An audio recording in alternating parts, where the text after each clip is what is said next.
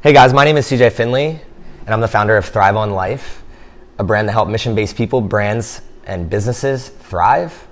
So if you have a project, idea, or business that you're trying to get started on and you're feeling a little bit stuck, I'd love to help you or connect you with somebody that can.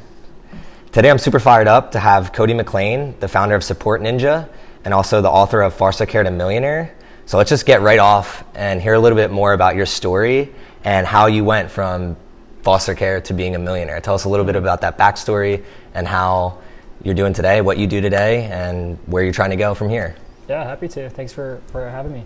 So my, my life started out uh, when I had a very turbulent childhood growing up. My my dad died when I was eleven. He was an alcoholic and his liver failed. And then my mom, then it was pretty much like every two years we had like a death in the family. It wasn't the best childhood. And then I was growing up, we moved to a different school, and I was always the odd person out. I never really had any friends. I didn't really have a social group that I clicked with. Uh, so always trying to find acceptance from others and, and feeling self-conscious about my own body even because I was kind of a little chubby kid. And then my mom eventually died when she was when I was seventeen, and that, I was in foster care for a little bit, but I was luckily able to get a, a guardian to become my legal guardian, and I was able to live by myself till I turned eighteen and I moved up to Vancouver, and that's a whole nother journey. But it was a it was a turbulent childhood nonetheless, yeah. So where were you growing? Where'd you grow up at? Uh, born in Oakland, grew up in, mostly in Cincinnati, yeah. Okay, and what was your mom? So you lost your dad early, so you were like eleven years old, and then your mom died at seventeen. Where were you at? Where were you living at that time? That that was that was also in Cincinnati. And I would say the, the thing that saved me was actually having a business, because I think there's so many bad, you know, low income family domestic situations that you can just you just go live a life of crime, or you just feel like your ambitions, you never raise your ambitions or expectations of what you think is possible for yourself, because you're limited to the the world view that you're you're given at birth living in that situation. Uh, for me, it was probably the turning point is when my family moved to the east side of Cincinnati, and we ended up going to the Indian Hill High School. And this is one of the, the richest high schools, one of the top one hundred richest high schools in the entire country. And we were allowed to go there because the place we moved to was in this little snippet. So it was like a poor person's area, but it was just within the confines did you, of the school Did they district. Choose it because of that high school? Exactly, yeah. And that was that was my, my mom's choice, and my mom and my, my grandfather. So uh, that was a good decision. But then every day on the bus, you would we would drive past these huge mansions. Even one of them had like a helicopter on, on the roof. And kids would get picked up in Mercedes and B M Ws all the time. And I would actually have my mom park like slightly outside so that kids wouldn't see me getting inside our old broken Taurus S C that was all scratched up. And it was, I, I, people knew I wasn't rich, and they would make fun of me because of that. But that was a, that, that experience of going to this rich high school as a poor student, it made me sort of resent these rich kids and want to show them that I could be better than them, and I didn't need my parents' money to do so. And I ended up having a friend, his name is Calvin, he's in my book, and he was, he's very bipolar, sort of like the friend that wasn't a friend, because he would be my friend one moment and kind of screw me over the next. And eventually he was in an argument with his mom. He's super rich. His mom owned, uh, they, they, they, she had a Maserati and everything. And the the epitome of my relationship with Calvin is I would I was actually starting to have success with my business, which I'll get into in a sec, uh, is, is I bought a printer with my own money, and it had a little L C D screen on it. And I asked I asked Calvin, like, uh, what do you think? This is a, my new printer. And he's like, it's cool, but mine's better. You know, and that's sort of his mentality, was always trying to one-up me. But we eventually, basically, it was actually his idea to start a business. And his mom grounded him because she was upset at him because he wanted to get the new Xbox. And so he was trying to think of ways to get around that to get money. And we ended up having the consensus of creating a hosting company because we thought it'd be easy. Go to host gator dot com. We can pay twenty-five bucks a month. We get all we get the ability to resell hosting. And our partnership sort of fell apart within a week. It didn't take very long before we just couldn't work together. But there was something odd about the idea of owning a business and pursuing that, because it was for the first time in my life I was actually I, I, I was wanting something, I was craving something, and I think because I saw it as a as my goal of being able to prove to those other rich white kids that I could be better than them. So for a long time, that was my driver, actually. It was just proving to them that I could be successful. And I, I had this mentality of being a businessman in high school. I, I bought a, a P D A, a smartphone, so I had the best smartphone, and I was always responding to tickets inside the various classrooms, in between classes, and school became less of a focus for me. And I I just devoted all my time towards the business. I would be up all night. I would be on the business. I would check the ticket queue for my billing and sales or support tickets prior to getting on the bus every morning. And that's exactly what I did when I got home. So it was a core focus, a core driver of mine. And I think I would have to credit having a business, having something to focus on in these times of trial that allowed me to be successful today. So I think it's partly luck, partly circumstances, and then just the, the mindset that I was able to garner. Wow, that's powerful. So I want to dig a little bit deeper into like way before that, because if you started this business at, you said seventeen, like when you started like really messing around with fifteen, what was instilled in you before that to like even get to that point? Because like I feel like the age old question is like, are entrepreneur, entrepreneurs born or bred? So for you, like when you were five and ten and getting up to fifteen, like what tendencies did you have that maybe would have alluded to you were going to be a future entre- entrepreneur? So I, I don't think I had any aspects of me that made me an entrepreneur. I, I did later find out in life that I have Asperger's, which is sort of on the autistic, very, very light. Like nobody would know if I didn't tell you that, but it, it made sense in hindsight, as I had so much trouble making friends. Is I would be respected by the intelligent people, but I, I didn't, I wasn't really smart like the smart people. Like I, I, I have dyscalculia, which is sort of like the version where you can't really read too well. well I forgot the name of that, but dyslexia. Uh, dyslexia. So I, I have dyscalculia, so I can't really do numbers. It's very, very difficult. Math and numbers is very, very difficult for me. And then just uh, the idea of, of not having any friends. So to to me, I didn't really see myself as an entrepreneur or have Have any aspects of that until I was put in a situation where I was confronted with the idea of having a business, and I simply at that time saw it as a way to get to where I'm going. Uh, I'm an entrepreneur today, but I also, from a, from a philosophical perspective, we're in a capitalistic society, and I think an, an entrepreneur's journey, uh, you first focus on making money. You know, if you think of Maslow's hierarchy of needs, that we all want to get to that highest peak of self-actualization, and I think when, whenever you get there, you're creating art, you're you're pushing out ideas. It doesn't necessarily revolve around making money. So I don't. So from so from a capitalistic perspective, I'm an entrepreneur, uh, but I also see the ability to to generate wealth as an opportunity to find my own meaning and purpose and help others in a meaningful way. But uh, I know that didn't answer your question. But I.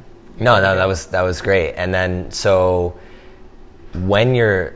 Before your parents, like, unfortunately passed away, what was your relationship with them? Like, did they kind of feed into your desires of, like, what you craved? Or was it more so they were trying to push you in a different way? Mm-hmm. Um, what was that relationship like? Uh, so I didn't really live with my dad when I was young because we they had... issues and they were almost going to divorce, and so we lived with our grandparents, but then our grandparents thought that they were mis- they weren't uh, raising us too well, so then they had to go to court to get custody of us wow. back, and uh, shortly thereafter that my parents gained custody, my dad passed away, so I didn't really get to know my father too well.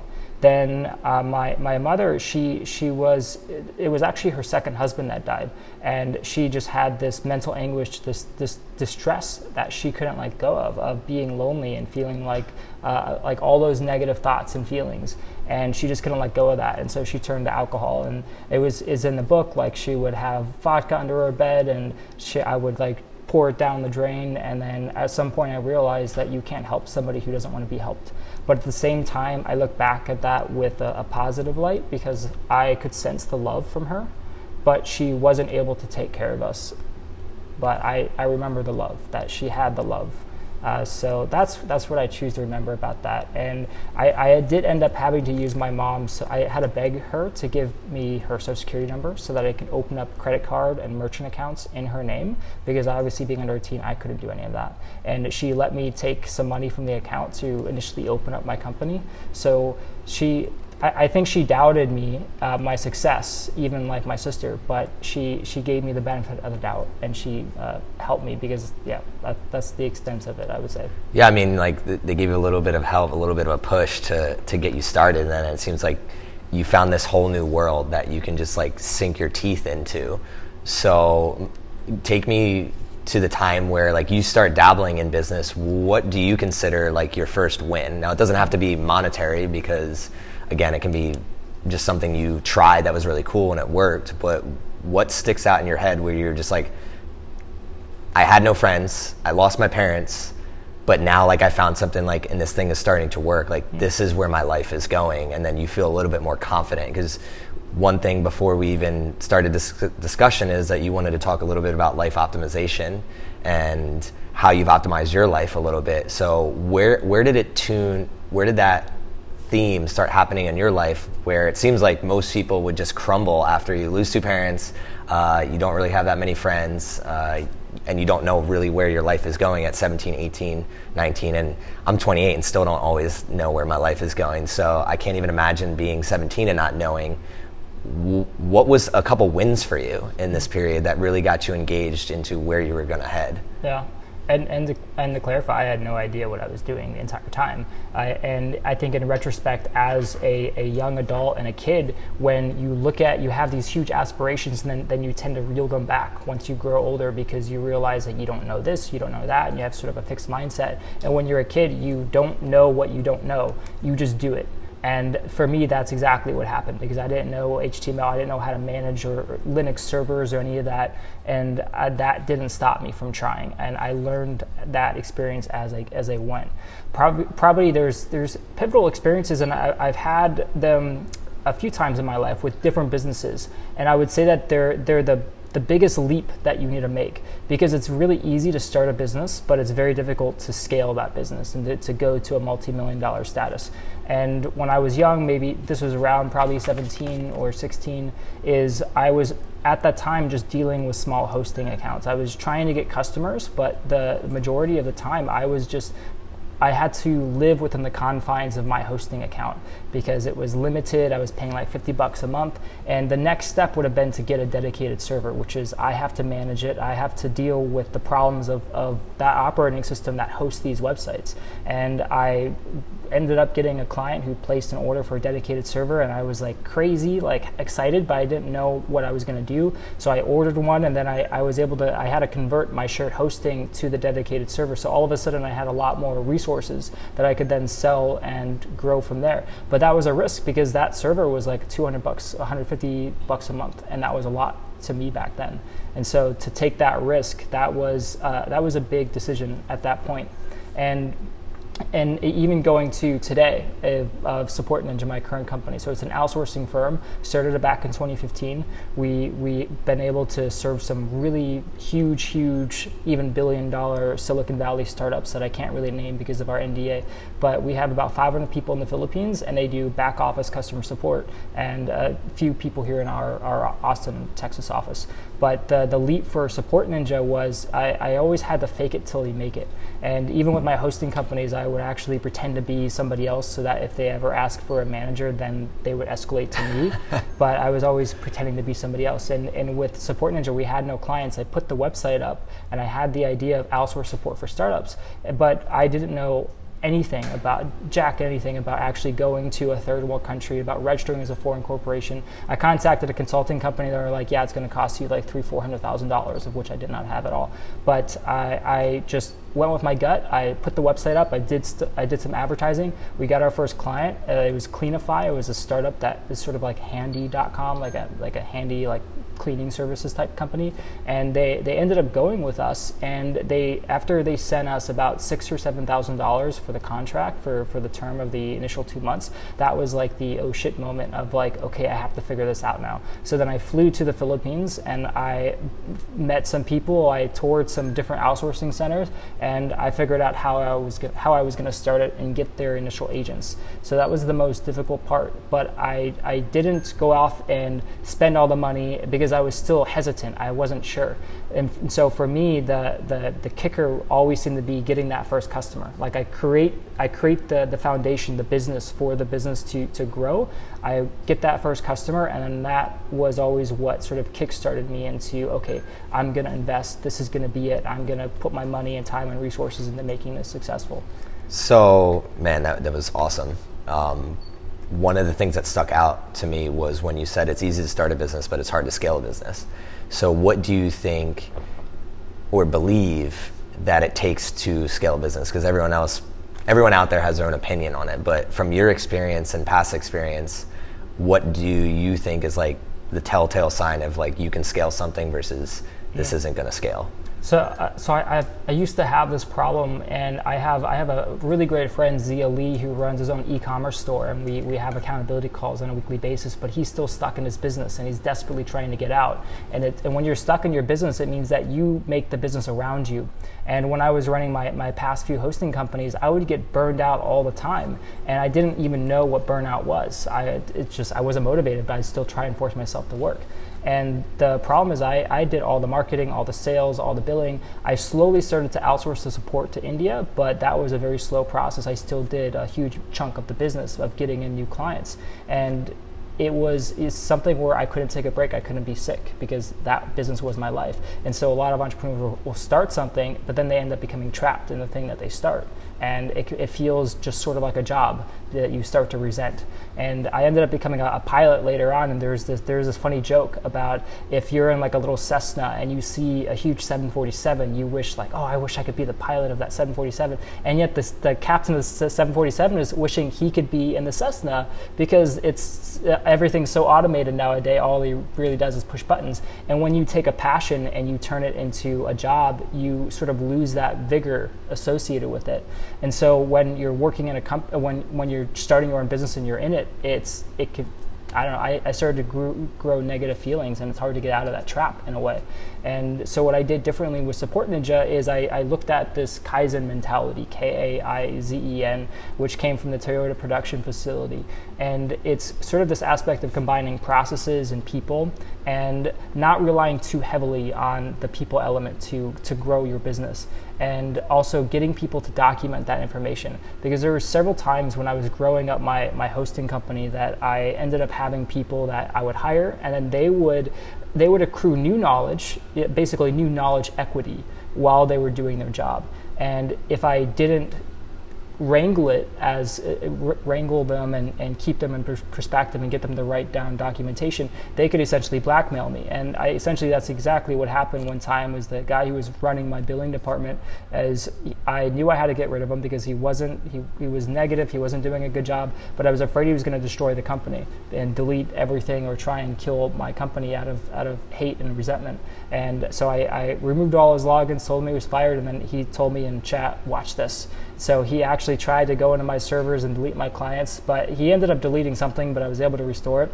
But that's just one aspect of, you know, first of all, hire the right people, but also make sure that when you're hiring people that you're you're not letting them retain that knowledge. Is that when they have an attitude of sharing and actually looking at their their their job and how can they improve it, then everybody wins. And you can develop a company that doesn't revolve revolve around you. And today I have a great C E O, and we have a C-suite team, so they do the majority of the operations. That allows me to focus on my own thing and my own projects and not be feeling like I am having to be in the trenches all the time. So that that's a luxury that I'm I'm granted with today. Uh, but I'm still I still have imposter syndrome. I'm still so humbled to be where I am. To I never really thought that this awkward introvert Aspie would end up being the owner of a five hundred plus person company. It's still insane. I still wake up every day and I'm like, holy crap, I don't know how that happened. That's awesome, and it it gives me chills hearing that, because like, so I went to school for systems and industrial engineering, and like that's that's I went to school for documentation on how to create doc, documentation to scale, and then optimize everything that you're doing. Well, back in the day, it was for manufacturing lines and things of that nature, but now as we move more towards a digital world, all the companies that I've been working on, the major problem and flaw that I have seen is nobody knows how to document and then hand off work, especially like C E Os and founders. Most of the time, literally what they're trying to do is every have their hands in everything. I want to be in the marketing, I want to be in digital, I want to be at events, I want to do all these things, and they have a, I think it's that Ba- it's their baby, so they're scared to like hand it off um, to other people. But I think the other thing is I'm working on a couple companies right now, working with a couple of companies right now, and the big thing that you just hit on there is like hiring the right people. And that's where my question goes to you is like, what is the the right person? Because I'm a huge believer that if you just put the right people in the right spots, things like the chessboard runs itself, right? So I think a lot of people try to put a salesman as a manager and then a manager as a salesman, especially in a startup, because we're always looking for help, right? You don't have the money to pay for other people. So people just allow and say, yes, hey, you can help me on this or you can help me on that. And that kind of like dilutes everything that they're trying to do. How did you kind of navigate that with Support Ninja to hire the right people and actually have your company scale where there's a point where you're not even in the C-suite anymore. You're kind of just the visionary and standing standing back, letting other people run it. Is there any advice you would have for someone listening to understand who that right person is for each position? So uh, so I can't even answer your question because I don't know. Uh, but my response is we've t- we've talked about my, my current success. It's, it's Support Ninja is a multi-million dollar company. It's gr- it's grown so much over the past few years. I never thought it would be here. But in all that time, in the past few years, I've had a multitude of, of business failures. I've I've uh, one of my last company was it was making sixty thousand dollars a day, and then my business partners screwed themselves and then screwed me, and that was a, a whole bad problem. But a, a company that was making sixty thousand dollars a day, a huge majority of that was revenue. And prior to that, I've had I've been screwed over. I, I had an, I had two other companies. Uh, there was Hostify and then the, another one. But I've I've been manipulated and been in bad business situations more times than I can count. I feel like I can write a book on it. And so the only reason why I feel like I'm here today, you know, luck is always going to be a significant factor, but the the fact that I had grit and perseverance is the only thing that led me to where I am today. And I use this example of, so if we go back to Calvin when I was in high school, when Calvin, because he was always trying to one-up me on everything, you know, he had, he had to have the better car and the better phone, whatever, is he would he saw my success in business and then he wanted to be successful. So he always came up with like new ideas, and he would use his mom's money, and he would try and build something. He ended up making something that was similar to Mega Uploader, you know, like Kim dot com, like the yeah. huge file sharing site. But then his mom made him shut it down when they kept getting D M C A and takedown complaints for all the illegal content that people were uploading to the platform. So he had to shut that down. But it was something where I couldn't go live my my parents' basement if I failed. And I also dropped out of high school, uh, and this it kind of related to my, my whole parents. And so I didn't have any kind of education, as I literally knew, okay, well, maybe I could hire at McDonald's. Would I really be willing to work at McDonald's? No. Like, so my options was become successful or be homeless. Literally, that was going through my head. And for me, I, I use example of, I, I feel like the, the bridges were burnt for me. You know, there, I think the guy's name is Alexander Cortez, or the, the and it, it happened in China too, where the guy, he was like, had his, had the Spain army come over to the Latin America, and then he burnt the bridges so his army didn't think that they could still retreat even in the face of whatever challenge lay ahead. And so, yeah, for me, I say the bridges were burnt because there's a lot of people who want to be successful, but yet you, you don't fully commit mentally because you know that, okay, if, if something fails, I can go here and I can go do that. So I, I don't think there was any super secret. It was just I, I failed a lot. I just got back up and tried again. So you mentioned, and the failure is a huge word, like in the entrepreneurial scene, um, and failures look differently to, to different people, whether it's money or broken relationships. Why do you think, moving forward, why do you think you had those bad relationships in the first place, and like how do you prevent that from happening as you work on the new projects that you're working mm-hmm. on?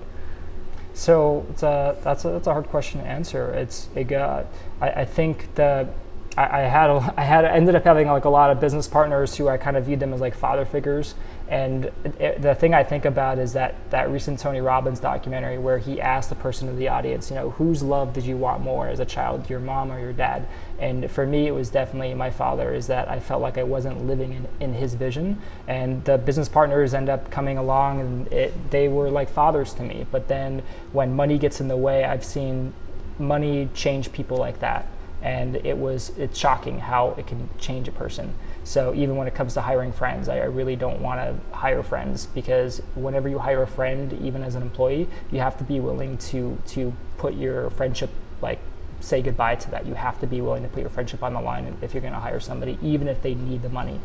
Um, I love that answer. And that's one thing that I've actually learned, um, and I'm very like conscious of. I, uh, the book High Output Management by Andy Grove, uh, C E O, old C E O of in- Intel, uh, talks about hiring friends and how like to navigate those waters, and that you pretty much just have to like have a, some people can do it and some people like literally can't. Um, I'm one that I definitely can do it, because if somebody, if our business doesn't work and it breaks our friendship, well then they weren't my true friend anyway. That's kind of how I view it. And I'm also a believer that there's seven billion people on earth and everything happens kind of for a reason. That luck luck mentality you're kind of talking about, um, not mentality, but how there is luck and good fortune for certain people in certain circumstances. I, I'd also say uh, f- follow your intuition, and really what I, I think what allows me to to not be afraid of, of whatever lies in the future is is being is being so vulnerable as uh, about my story, who I am, the experiences I've, I've actually had.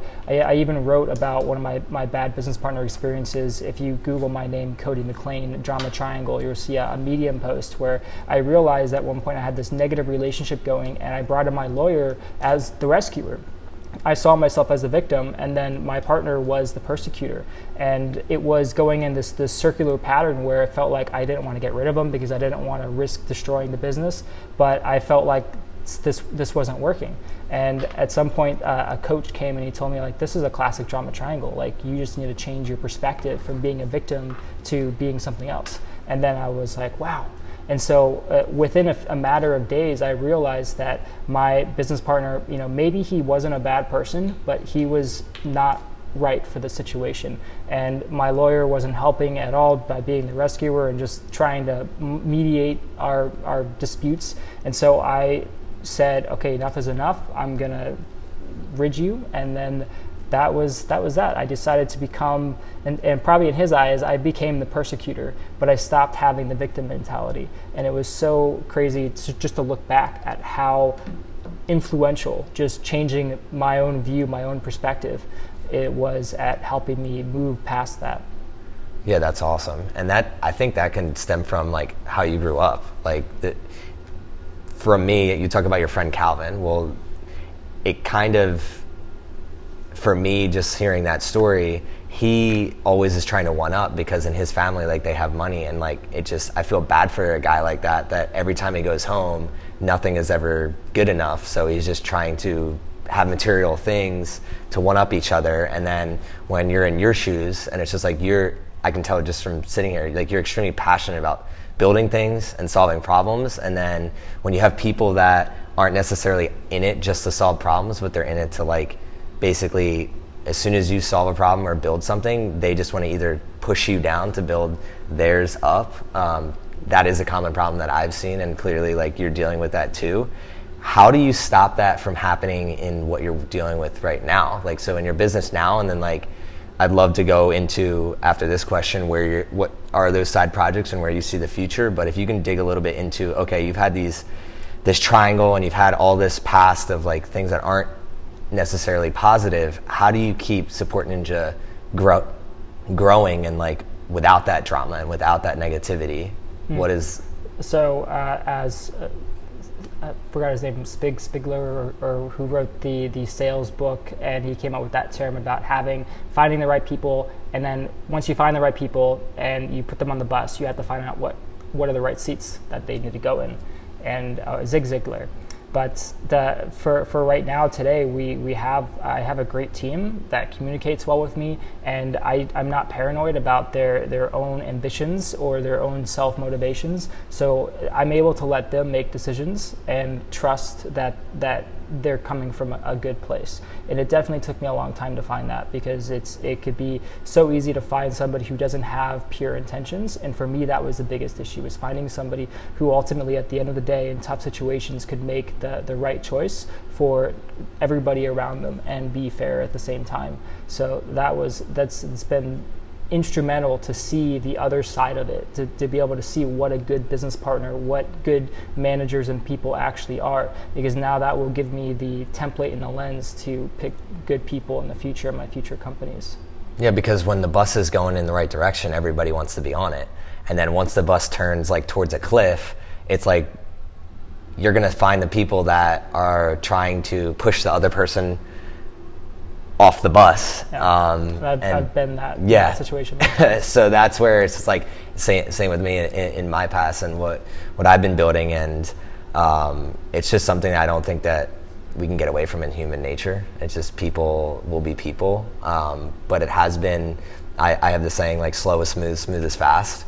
Go a little bit slower um, when you're trying to figure out like who should be on the bus. Um, and you generally, like for me, this is from my experience, as long as you have good people, like kind people on the bus, um, though that are willing to like give up their seat if someone else comes in that's like better, because that's what, from my experience, I've seen where, especially when you're scaling, um, you'll have somebody in a role and they're really good at the role, but then as you scale, like you need the progression to be higher. And a lot of people in the beginning of startups are generalists, so like they can do a lot of different things, but then you start hiring specialists who are better, but that generalist doesn't really want to give up their seat, and that's what has created mayhem in, in my companies. Um, and now moving forward, it's I want to hire people that literally are like trying to find the seat, get rid of it. So that's where like I think you, what you've done with Support Ninja is clearly doing that. If you have another C E O and a C-suite doing that, you've now f- progressed to finding seats to fill rather than like having people in those seats and then people trying to push each other either which way.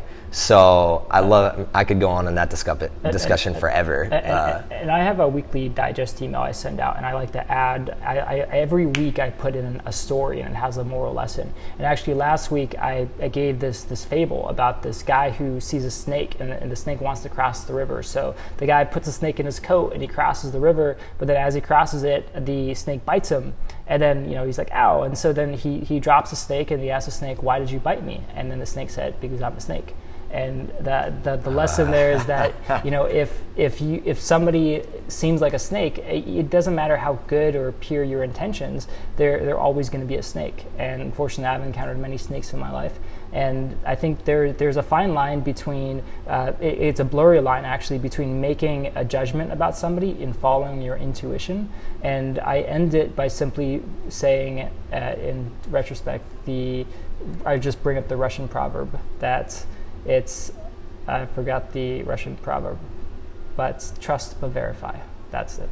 Awesome. Trust but verify. So let's let's dig a little bit in, because we got, I think, like five to ten minutes left, but let's dig a little bit into what are some of the side projects you're doing now, and like you wrote a book, and where do you foresee your future going? What are some of your hobbies? What are things that you like to do, maybe not behind the scenes of a desk or working with your employees? What Sure. are those things? So what what I would, I've spent a lot of time thinking about, uh, I've, I was very nihilistic at some point, and uh, there's this great video on it's on YouTube called Optimistic Nihilism. And it really showed me that in some ways, like my my, my life could be meaningless, but I can choose to define what is meaningful to me. And so what what is nihilistic? So for those the listeners so, that don't so understand what that is. So nihilism is believing that there's no purpose to life, that everything is meaningless, that we're just these beings on this planet in this huge galaxy, in this huge universe, and you know we're we're simply meant to, to reproduce, and there's no meaning or purpose like associated with it uh, in this whole grand design. So I think to have a view of optimistic nihilism is that you can choose to define what is meaningful to you.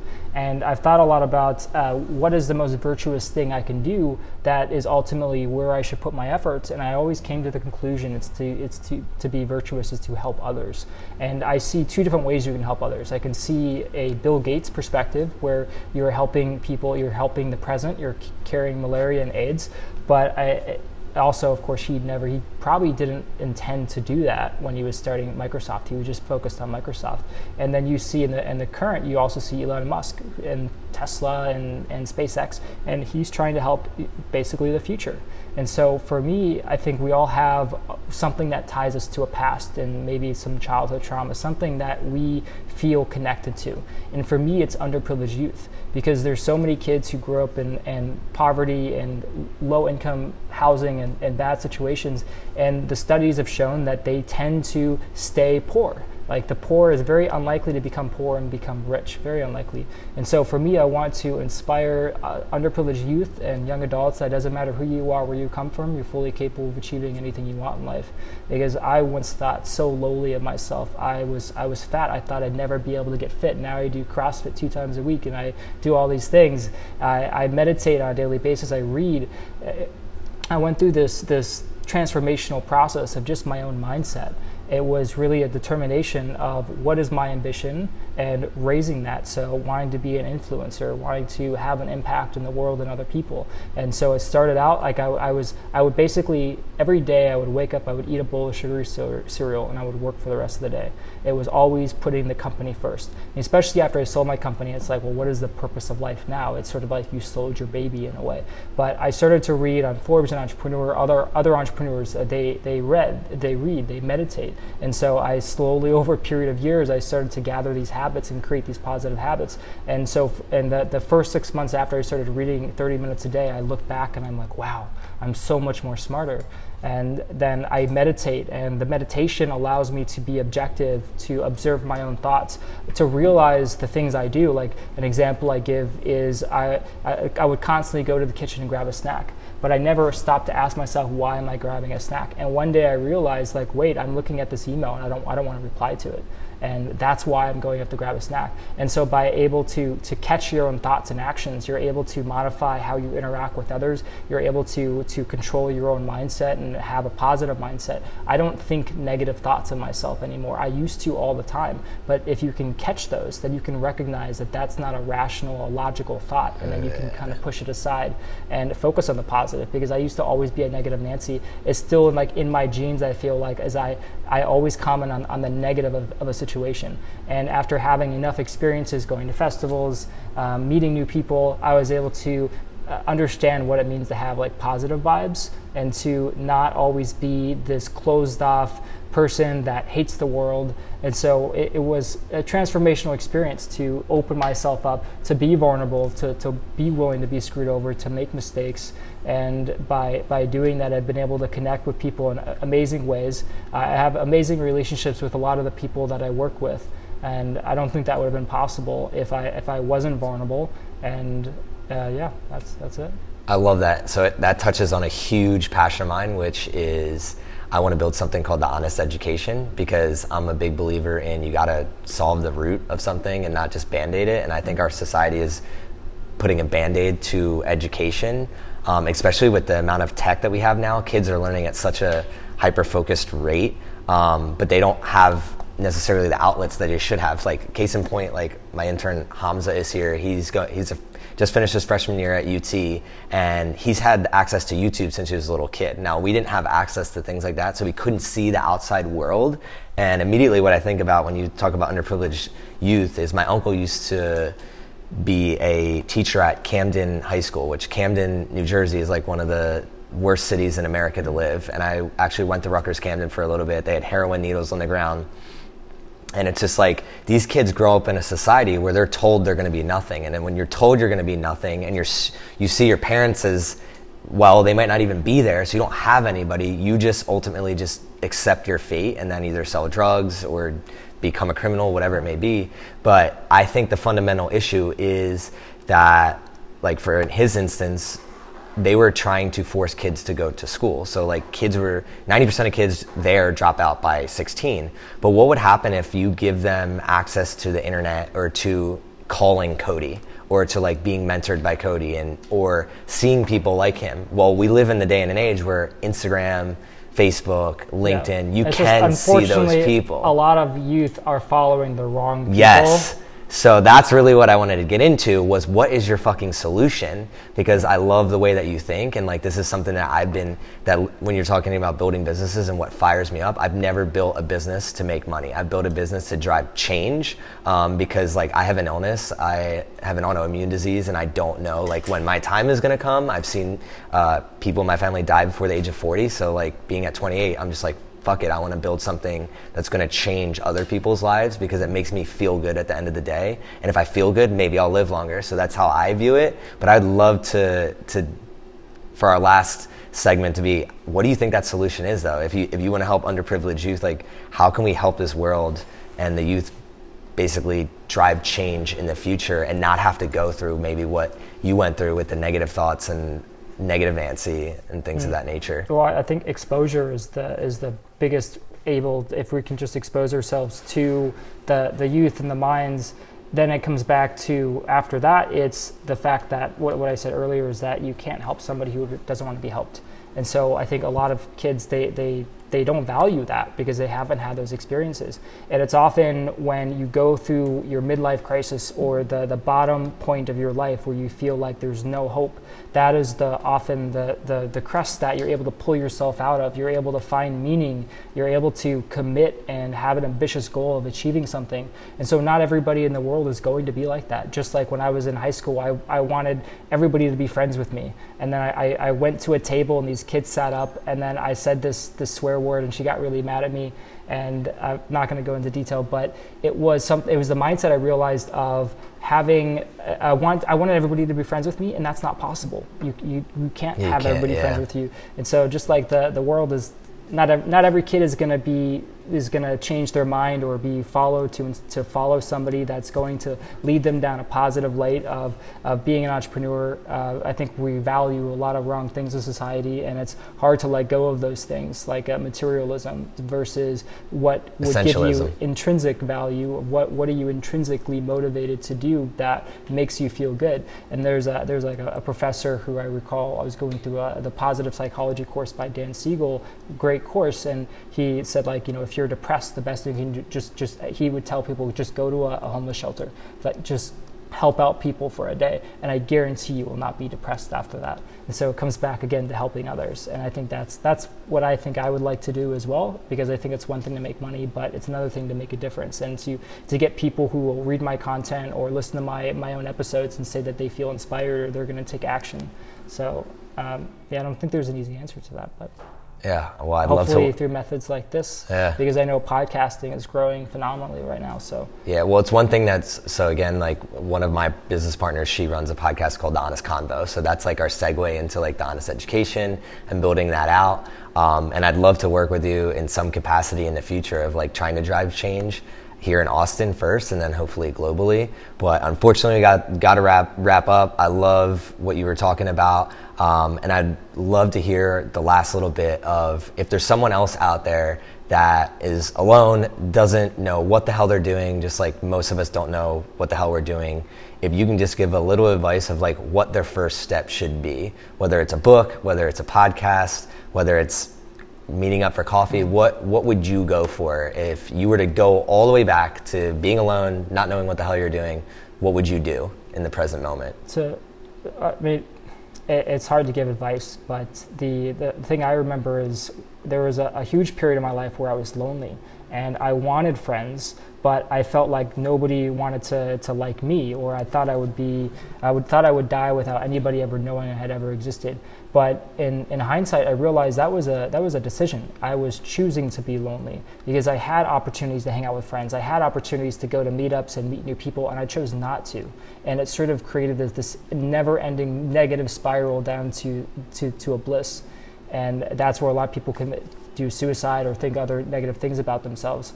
So it was a decision to change my mindset, just like the drama triangle in, enlightened me that I can choose not to be the victim and change my circumstances. And so you can start reading books. I highly recommend it, because I think anybody who says that they don't have time for books is bullshitting you. And I, I literally thought I would never read books. I hated books. I hated school. And somehow I've been able to garner the habit. It's sort of like a long video game, I see it. Whereas in video game, you get the instant reaction, the feedback. But when you read a book, it takes time to apply that knowledge. But over a few months of doing that daily, you're like, wow, I'm so much smarter. And you start to see the gains, just like building muscles or working out. It's like getting over that initial hump. Then you're kind of like hooked onto it. And then the amount of knowledge that you can accrue and just apply to your life is, is exponential. So for me, it's, it's just garner of habit of reading, and then realizing that anything you, you decide to think about yourself in the moment, you're choosing that way. You can choose to be happy. You know, you don't have to wait till you get X to be happy. It's it's a decision, and happiness is actually a skill that you can garner up over time.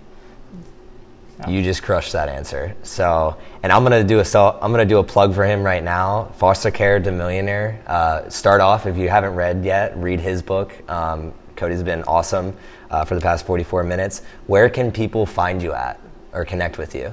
So I, I my Twitter account, just uh, Twitter. dot com slash Cody McLain. That's M C L A I N. Uh, but also consider subscribing to my weekly newsletter at digest dot cody mclain dot com, as I think you'll like my my stories and my cool links I find about productivity, life, psychology that I send out on a weekly basis. Awesome. Well, thank you so much for, for hopping on the podcast, Cody. I really appreciate it. And for anybody else listening out there, thank you for tuning in again. I hope all of you have a wonderful weekend. Thrive on.